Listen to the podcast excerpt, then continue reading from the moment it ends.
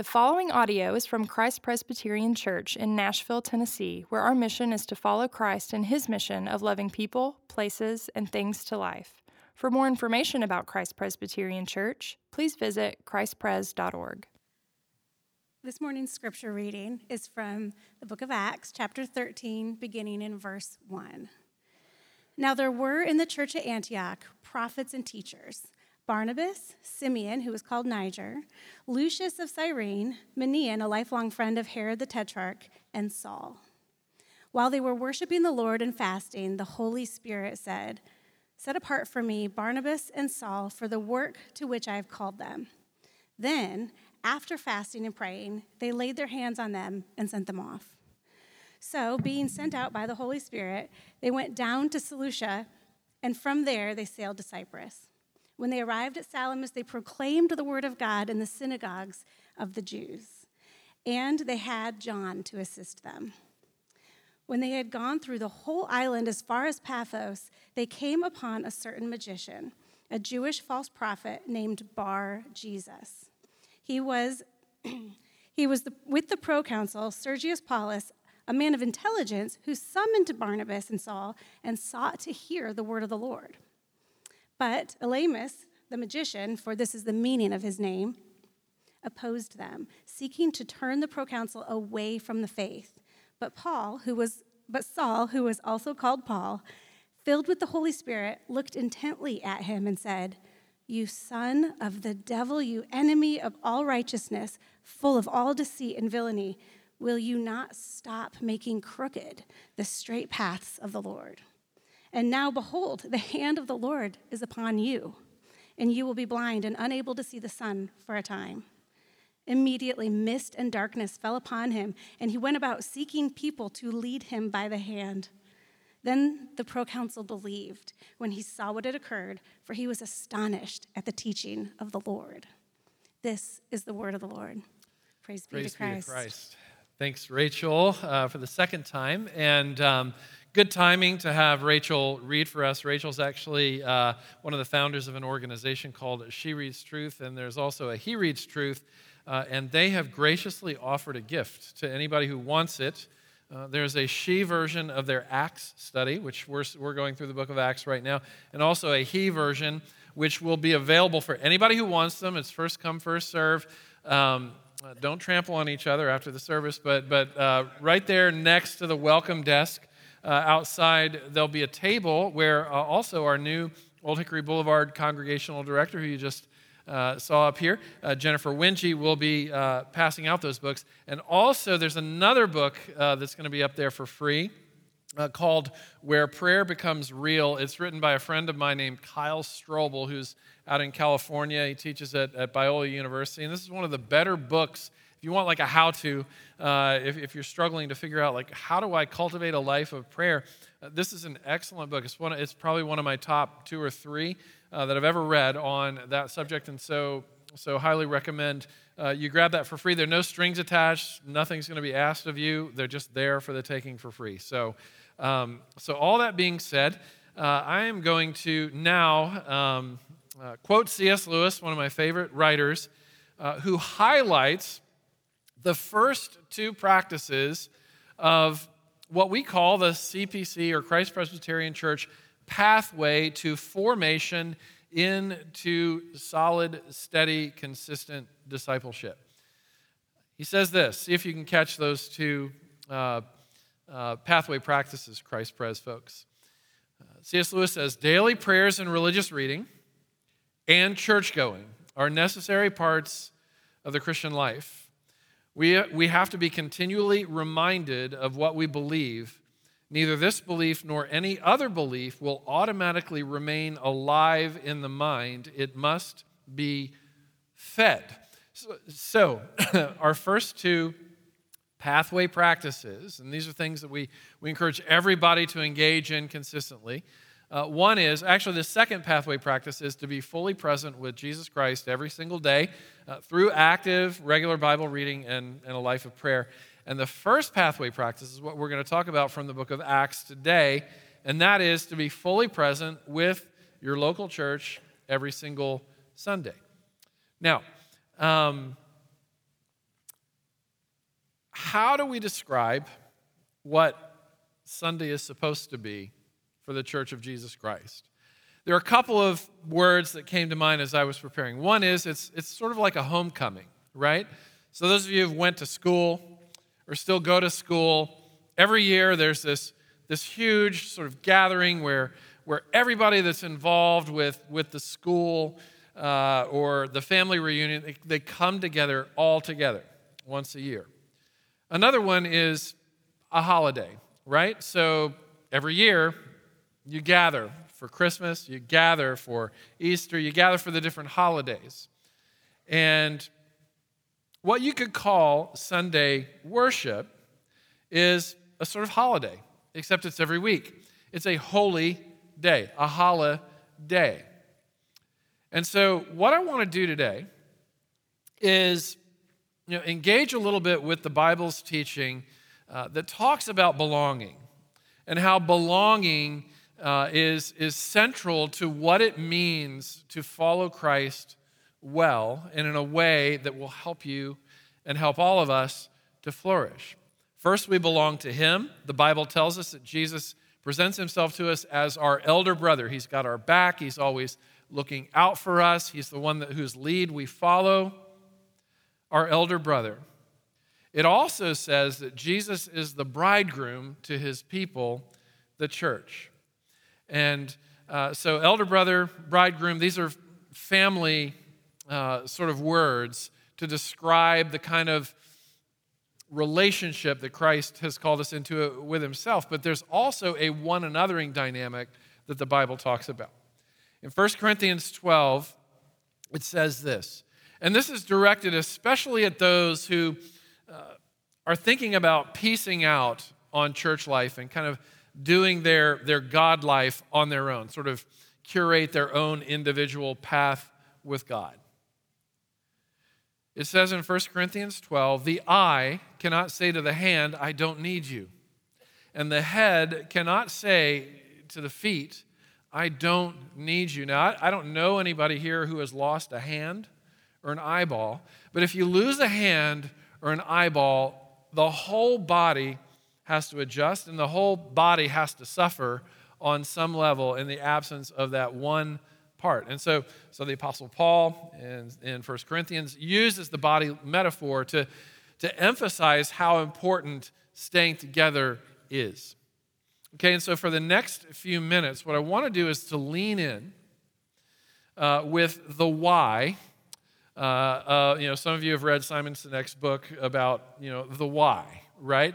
The why of church. The why specifically of the fourth promise that everybody who joins this church makes to support the church and its worship and its work to the best of your ability, right? And we all say, I do to that, okay? So here's the, here's the good thing, and, I, and, and here's what I hope to convince you of that the more you and I support the church, the more we find over time that the church supports us and, and, and holds us up and bolsters us in the life that God has called us to live and the flourishing into which God invites us. Okay, so here are four things that we can notice about the church, the bride of Christ, this family that we're all part of because of our shared connection to Christ. Four things. One, church is where we get formed and reformed as the people of God. Two, it's where we support each other in our faith. Three, it's where we learn real love. And then finally, it's where we send out people that we love. Okay, so let's start here. It is where we get formed and reformed as the people of God. So there's another part in the Bible where it talks about how God is our creator, and, and a metaphor is used to describe that. He is a potter, and we are the clay. And it is the potter's hands that form the clay. It is not the clay that, that forms the hands, it, it's, it's the hands of the potter that forms the clay. And, and what that is referring to largely is the teaching that we get from Scripture and that we talk about and lean into and press into here so that it leans into and presses into us. You know, like Pastor Filson likes to say, oftentimes, you know, get in the Bible so the Bible will get into you. Because the more that, that, that the words of God, the life of God, the story of God gets into us, the more we become like that, that clay that, that God the potter is shaping. A negative way to put it is this the church, life in the local church, especially as we center ourselves around the truth of Christ, is a safeguard against false teaching. That's a phrase from the Bible.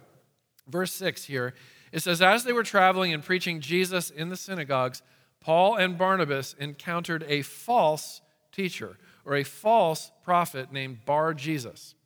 He opposed Paul and Barnabas and sought to turn the proconsul, and the proconsul was a powerful person. He was the governor. And so this man, this false prophet, sought to turn the proconsul or the governor away from the faith. So, a couple of phrases here. The faith. There's a definite article here suggesting that there is one faith.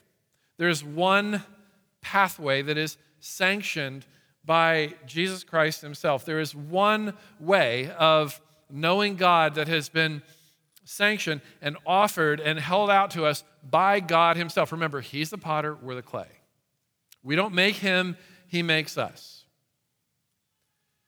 And so, the faith, this definite article, uh, means that there is one true path that, that, that we're being called into. And every other path that is contrary to that path or contradicts that path or pushes back on that path, it's, it's defined pretty directly as, as being false by definition. So there's a, a pastor, theologian, philosopher named Francis Schaeffer, and a lot of, a lot of the pastors at this church and others uh, have been very influenced by this man named Francis Schaeffer and his wife Edith and this whole movement that they started called L'Abri. And uh, Francis Schaeffer um, wrote this book called The God Who Is There. And in that book, Schaeffer uh, talks about the uh, concept of thesis and antithesis. And he gets philosophical. Uh, and he says essentially that thesis and antithesis are, are always contradictory to one another, right? And if the thesis is the truth, then the antithesis, or that which confronts or stands against the truth, can't be true. You, they can't be both true at the same time. And what Schaeffer's getting at is you can't have your truth and me have my truth. And if, if, if they're contradictory to one another, either one or both of them are actually not true. Either one or both of them are actually false because you, you can't have two contradicting truths and both of them be, be true. Okay? So hopefully you're following me on that. And, and, and, uh, and, and, but, but I think simply put, to, to, to really put it simply, what Schaeffer is saying is this that there is such thing as false ideas. And false ideas are destructive ideas. And so, one of the most important thing, things that a church can be about is, is aligning our thoughts, our beliefs, our lives around the thesis, which is not just a thesis, it, it, it's truth. And you know, it, it, even says about itself, we, we demolish strongholds against anything that sets itself up against the knowledge of God. So that's Schaeffer's thesis antithesis argument playing out there. I think you, you understand it because you're very smart, intelligent people. But the other, the other small phrase I want to pay attention to is, is the way that this guy names himself Bar Jesus, which means son of Jesus. And remember, this is the guy that's trying to convince everybody not to listen to the message of Jesus from the apostles Paul and Barnabas. And yet he's identifying himself with Jesus by calling himself Son of Jesus. He, he gives him a title that, that actually is not supported by his reality. One way you could put it is he's trying to make Jesus part of his personal brand. You can assume in some way, shape, or form that the name Jesus opened a door for this guy, especially for the proconsul, because it looks like the proconsul, the governor, the man with the power, the man with the political cachet, has some interest and intrigue around the person of Jesus. I mean, you can tell by the way that at the end of this passage, he's actually converted to true Christianity. And, and, and, and so, this man, perhaps, in order to open doors with, with this man of power, makes the name Jesus part of his brand. So, so back where I used to live before we came to Nashville, New York City, this wouldn't have worked. Like, like if you make Jesus Christ part of your brand, it actually, it, in more ways, closes doors than it does open doors in, in, a, in a coastal, you know, very secular city like the one we came from. And it's not the only one of its kind. But if you go to Nashville and make the name Jesus part of your brand? Well, there's a, there's a church on every corner. And so, of course, identifying myself with the name of Jesus, whether I follow him or not, identifying myself with the name of Jesus in a city like Nashville can be beneficial professionally, financially, socially. If I want to get my kids into certain schools in Nashville, not necessarily because they're Christian schools, but because I like their football program or because I like the way they do the arts, or because their kids get into you know, good universities or score really well on SAT scores, but I've got to make Jesus part of my brand in order to come to the table for admission. You understand what I'm saying? Am I getting a little too close with some? Maybe. But this guy named himself Jesus. I am Bar Jesus. Jesus is part of my brand because he wanted political access. To which the Apostle Paul says, for whatever reason, if you're using the name of Jesus for any ulterior motive, if you're using Christianity for an ulterior motive, you're missing the entire point, and, and it's actually a very serious thing. It's a very serious thing. You know, Paul says to this man, You're, you're not a son of Jesus. You're not Bar Jesus, you're Bar Satan. He says, You're a son of the devil. You're an enemy of righteousness. You're full of deceit and villainy. You're crooked. And what, what Paul is confronting here is this don't dare use Jesus Christ as a means to an end, because the only thing that Jesus came to be is the end in himself. Your chief end is to glorify him, to enjoy him forever. He is not a means, he is the end in himself. The aim of Christian discipleship is to be bent back into shape.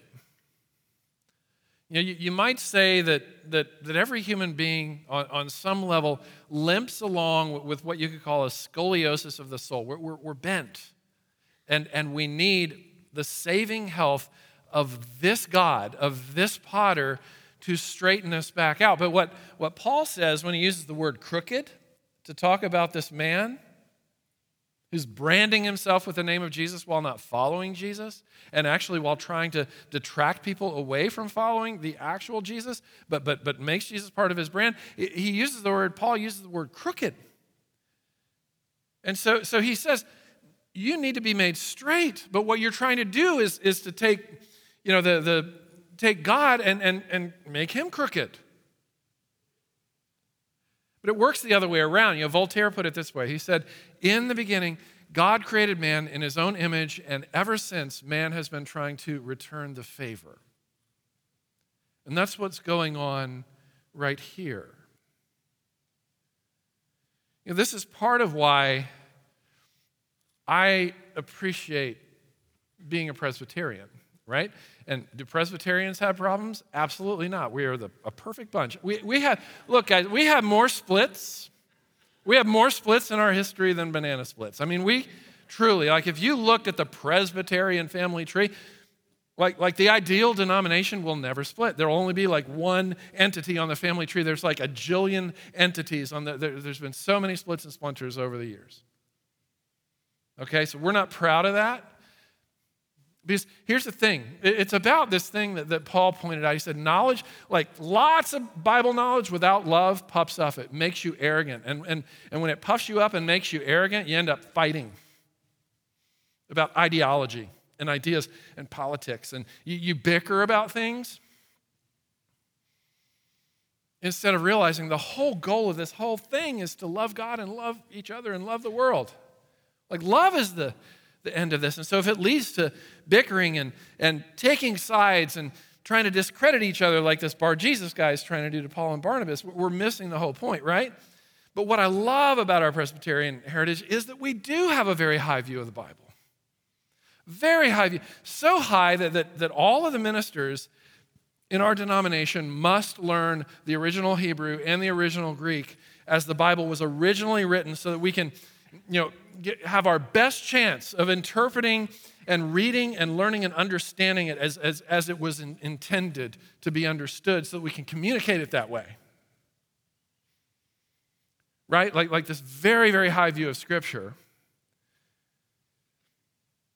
You know, that involves theological rigor, precision, care, and, and you know, it flows out into singing songs that are rich and robust in, in their theology and doctrine, and, and reading through liturgies together that are rich and robust, and asking you to do things like read the Bible every day. Like, because we believe that, that this thing, like I said last week, this thing has power, you guys. This is the power of God. The gospel is. And, and the more it gets into us, the, the more of His grandeur, you know, that, that leads to things like love, joy, peace, patience, kindness, goodness, faithfulness, gentleness, self control, get into us.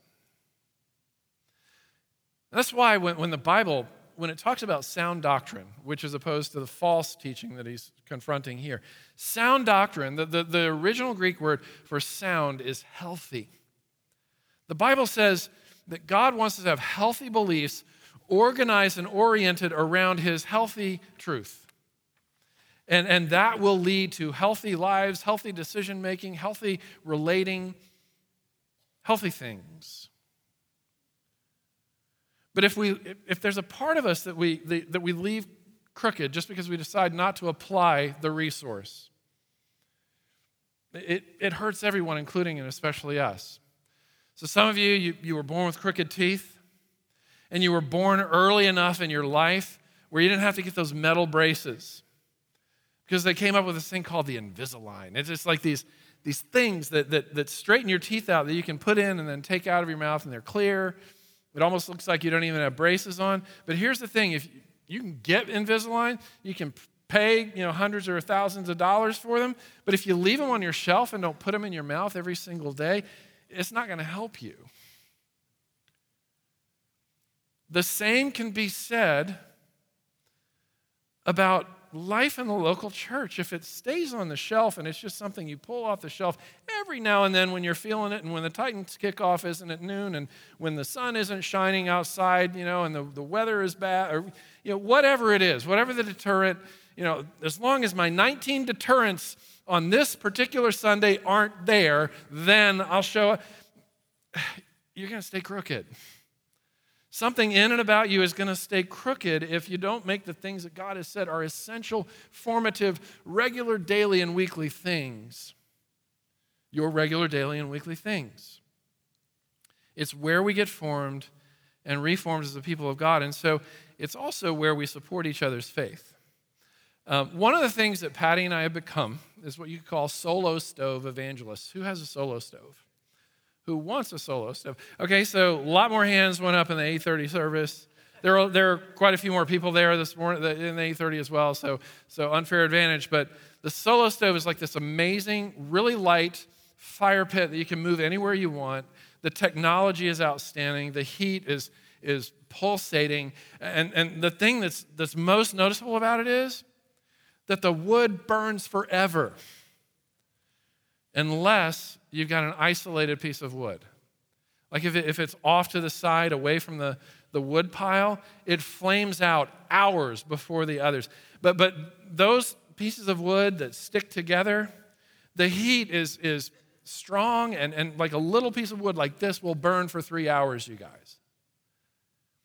But it's all about contact. It's all about drafting off of, you know, the heat of the other coals around you. And so, so this passage talks about the church at Antioch. It doesn't talk about a bunch of individual Christians scattered throughout the city doing Jesus things through a screen on their own time, curated, you know, to suit their own preferences and to suit their own wants and needs. Right? Like we want to we want a Christianity that submits to us and all of our preferences instead of a Christianity that we submit ourselves to.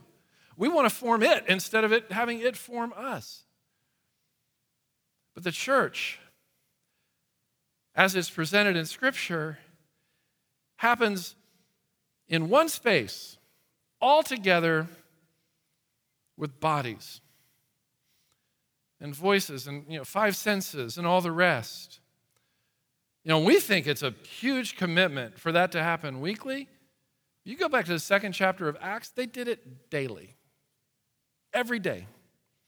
They all gathered in the center of that fire pit and drafted off of the heat of each other's faith. It's an embodied faith. You know, in the beginning, God created a material world. In Isaiah chapter 7, it was predicted, as we read about every Christmas, that that there's a coming Messiah and his name will be called Emmanuel, whose name means God with us. And then in John chapter 1, we see the fulfillment of that happening where it says, In the beginning was, was the Word, and the Word became flesh. Jesus became flesh. God became flesh and made his dwelling among us. Yeah, the New Testament Greek word for church is ekklesia, which means gathering. It means a coming together. There's another metaphor that describes the church, and that's the body of Christ, where all the parts are together. Could you imagine, like somebody say, Hey, can I borrow your left leg for a week? Right? And you're like, Okay, you know, you cut your left leg. Here's my left leg. How's your life going to be that week? Well, it's probably not going to be good after that week, too, because it's hard to put a leg back on. And it's hard to cure and heal, heal up completely from that kind of absence and that kind of trauma. You know, Paul says this to the Thessalonian Christians from whom he had been separated. He said, We were torn away from you, brothers. Family language. For a short time. In person, we were torn away from you, but not in our hearts. We endeavored the more eagerly and with great desire to see you face to face, but Satan hindered us.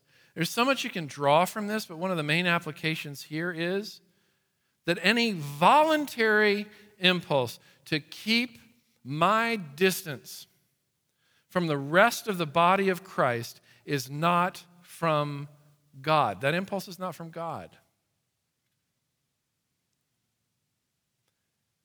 You know, Paul's language here is not neutral, it's dramatic, it's emotive. Why is he dramatic and emotive about being together with the people of God? If you have spent the good part of your life understanding and experiencing the church as family, you understand the answer to that question. If, but if you see the church more as a consumer good, more as a club, more as sort of a tack on, more as part of your personal brand, you won't understand where to go with that question. It won't make, even the question won't make sense, let alone the answer. I mean, I'll put it this way I mean, the Super Bowl's tonight. How many of us prefer, I'm not asking for a show of hands, how many of us prefer to watch the Super Bowl alone? As opposed to how many of us want to do that with other people, at least one other person? I've been stood up twice at sports events. And I think there's something in there for like a parallel with local church life. I've been stood up twice for live sports events. Once was at a New York Yankees game, which, okay, it's the Yankees. I never bought a hat uh, you know, Cardinals for life, St. Louis Cardinals forever for me. Um, but, you know, Yankee Stadium, historic place, right? I'm there. I show up. Like this guy has tickets. He says, "I'll meet you at the game. Here's your ticket." I go to the game. He's not there. I, I, it's third inning. I pick up my phone. I'm like, "Where are you?" He's like, "Oh man, got got this dinner invitation. Like like like this dinner invitation. Didn't even tell me he wasn't going to show up. Just didn't show up and went to dinner because of a dinner invitation. I was hurt. You chose that. You chose to stand me up. After saying you'd be here. And, and, and then the other one was a, a, University of North Carolina basketball game, which, which I always celebrate, right? And guy wasn't there. And I call him, I'm like, Where are you, man? And he said, Oh, man, I'm so sorry. I had an emergency surgery today. I, I you know, the, the, I'm still, the morphine's, you know, got, my, got me dizzy. I forgot to call you. I'm so sorry. I wasn't hurt. I was sad, right? There are reasons why we, we experience absence from one another because that, that make us sad. Sickness, um, you know, some kind of tragedy happens that takes somebody out for a while. I mean, the, the list is long for things that make us sad. But there are also some things that eventually kind of hurt, right? They, sometimes things eventually kind of hurt, where it's a choice, and it's a regular choice. And, and you, see, you see your friends, you see them at the social gatherings and at the concerts and at the sporting events and, and at work and everywhere else, and they're getting, you know, with their three times vaccinated cells getting two feet away from in, in any conversation that they have.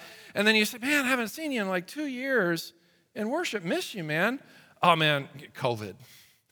You know, it's just COVID, you know? Uh, like, no, come on, man. Come on. Like, it, it was bad before COVID happened, by the way. It was like, I think the average American church attendance was like 1.7 times a month. It's just a lot of people running around with the Jesus brand.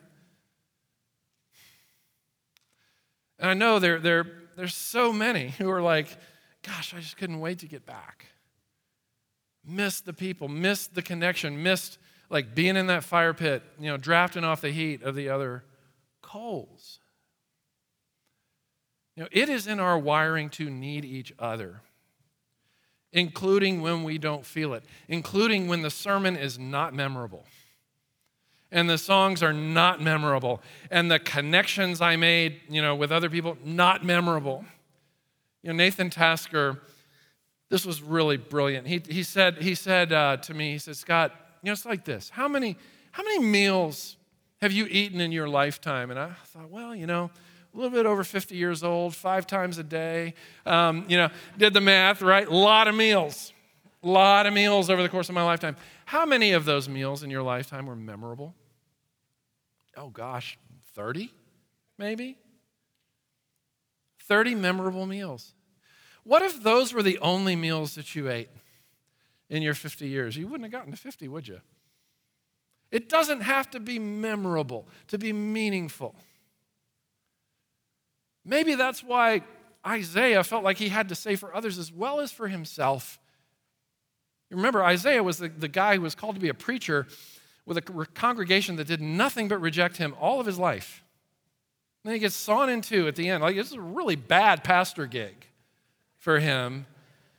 And he writes in the middle of his prophecy the word of God will never return empty, it will always accomplish that for which God sends it out. It's not about making things memorable. It's about making things meaningful and Christ centered and biblical. And sometimes the meaningful things, like the raw broccoli on your plate, completely forget. You want to forget about them. But those are the things that actually make you healthy and form you. And so, like, in, in, in, we're especially susceptible, you guys, in a city that revolves around a stage and revolves around entertainment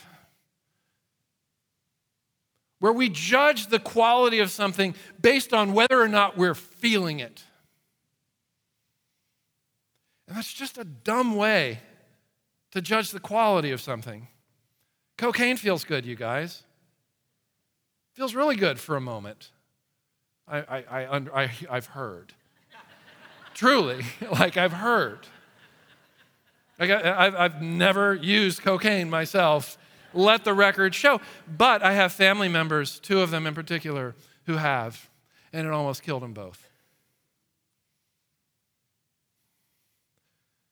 We're after meaning, not a buzz. We're after discipleship, not a Jesus brand. To open up doors, to get your kids into schools, and to get you ahead at work, and to get you invited to the parties you feel like you have to be at to feel important. Man, being a nominal Christian in a Bible Belt town is so spiritually dangerous. I'll move on. Gosh, this is a long sermon. All right, I'm going to finish. I'm going to finish quick. It's where we learn real love. I'm, I'm just going to point out being in community with people who are just a lot different than you is so helpful for you and for them. So helpful. The names of the teachers in this church include all kinds of people. Uh, uh, shoot, where are they? Okay, one's a Jew, one's a Roman, one's, one's uh, Nigerian, one's a social elite, one's a former persecutor of the church. In the church at Antioch, black people, white people, high and low levels of society, Jews and Greeks, educated people, uneducated people. So I read a tweet a couple days ago. This was brilliant. It was from a, from a Christian in another town. And, and he said, if you go to a church website and one of the things you read on that website is, we're not your grandma's church, don't go there. It's not a good church. If it's not your grandma's church, it's not a good church. If, if you put not your, you know, and fill in the blank, if there is somebody to put in that blank, missing it. I mean, the, the, the vast, broad welcome of God was so essential, so important to these guys. The three of them in Acts actually added, changed their names. Jewish people adding Greek names to their names. Joseph Barsabbas, that's a Jewish and Greek name together. John Mark, the guy who wrote the second gospel, that's a Greek and a Jewish name put together. Saul of Tarsus, it was very important that he also be Paul, the apostle, in certain context, as the one called to be the ambassador of Christ to the Gentile and Greek world.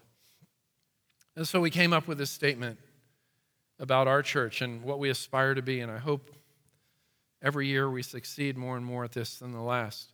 This is from our vision statement. We will celebrate our diversity, opening our lives, hearts, and homes to sinners and saints, doubters and believers, seekers and skeptics, prodigals and Pharisees, Presbyterians and non Presbyterians, young and old, married and unmarried, leaders and followers, famous and infamous, our own and other ethnicities, nationalities, and cultures, happy and depressed, helpers and those who need help, creative and corporate, conservative and liberal, affluent and bankrupt, addicted and sober, public and private, homeschooled, and others who enter our doors.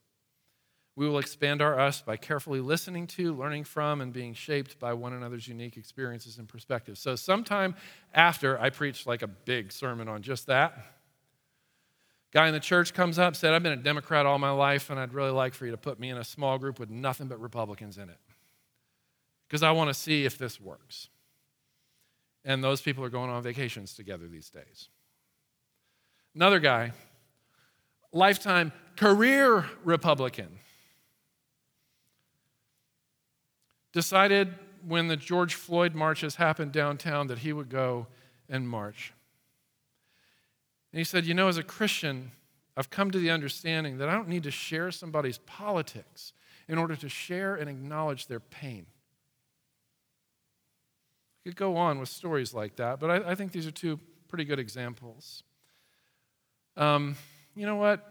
There's a lot more in this series about sending people out and so I will wait and I will close because um, the real centerpiece to today's uh, message is where it leads us every week, and that's to the table of grace, the table of Christ. And I want us to imagine what's not just imaginary, it's actually real. As we approach the table, you know that around the world there are people from every nation, tribe, tongue, every kind of group that's been mentioned here and more surrounding what we call the Lord's table in different places.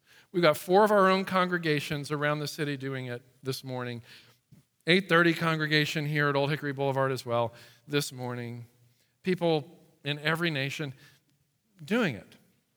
So imagine yourself at a weekly holiday feast with the entire body of Christ and, and, and just think to yourself what, what wonder and what, what privilege to be welcomed into something like this by a brown skinned, Middle Eastern, economically poor, sometimes homeless Jewish man who died early on a Roman cross, never spoke a word of English. And yet he saw fit to say to his disciples, I want you to go to the ends of the earth and include them and welcome them in as well. That's Jesus. He's the host of the table, and he's also the feast of the table. Let's pray. Lord, thank you for your generous welcome. We do not deserve to belong to you, and yet, Lord, you would have nothing else but that we belong to you and also to each other. And we thank you that every week we get to approach this table, even as you've already approached us, and to do so relationally, knowing that you're our elder brother, you're also the bridegroom, and we are brothers and sisters to one another, and we are daughters and sons to the Father in heaven. And so this is a family feast. This is a holiday, a holy day meal, even greater than a national holiday. We're grateful that we get to participate in this and participate in the great benefits of belonging to Christ. Together we pray. In Jesus' name, amen.